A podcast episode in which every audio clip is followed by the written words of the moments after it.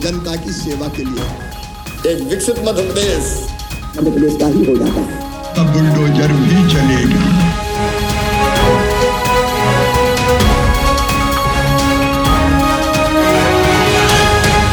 मुख्यमंत्री श्री शिवराज सिंह चौहान महाशिवरात्रि के अवसर पर रामघाट उज्जैन में आयोजित शिव ज्योति अर्पणम 2023 कार्यक्रम में शामिल हुए। मुख्यमंत्री जी ने माँ शिप्रा के तट पर दीप प्रज्वलित किया।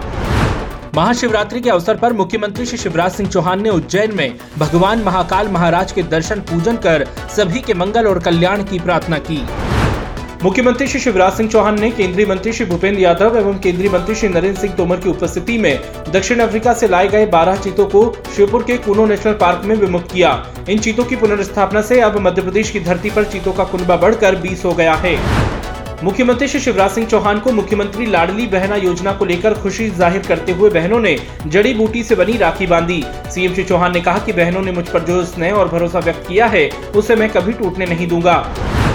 मुख्यमंत्री श्री शिवराज सिंह चौहान छतरपुर के ग्राम गढ़ा के बागेश्वर धाम में महाशिवरात्रि पर 121 कन्या विवाह महोत्सव में सम्मिलित हुए। यहाँ उन्होंने नव विवाहित जोड़ों को आशीर्वाद दिया।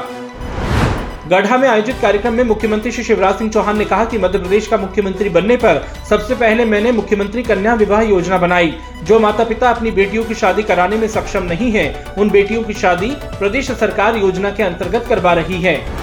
प्रदेश में विकास यात्राएँ निकाली जा रही हैं। मुख्यमंत्री श्री शिवराज सिंह चौहान ने कहा कि विभिन्न नवाचारों के साथ विकास यात्रा निरंतर आगे बढ़ रही है। विकास यात्राओं में अब तक विकास कार्यों के 24,518 लोकार्पण एवं अठारह शिलान्यास हो चुके हैं। मुख्यमंत्री श्री शिवराज सिंह चौहान ने महाशिवरात्रि पर भोपाल में बड़ वाले महादेव मंदिर में पूजा अर्चना कर प्रदेश की सुख समृद्धि की कामना की। मुख्यमंत्री श्री शिवराज सिंह चौहान ने आज निवास स्थित सभागार में भारतीय संत परंपरा के प्रेरक संत महान आध्यात्मिक गुरु और अद्भुत विचारक स्वामी रामकृष्ण परमहंस जी की जयंती पर उनके चित्र पर माल्यार्पण कर उन्हें नमन किया। अपने प्रतिदिन पौधरोपण के संकल्प क्रम में मुख्यमंत्री श्री शिवराज सिंह चौहान ने श्यामला स्थित उद्यान में रुद्राक्ष पीपल और नीम के पौधे लगाए।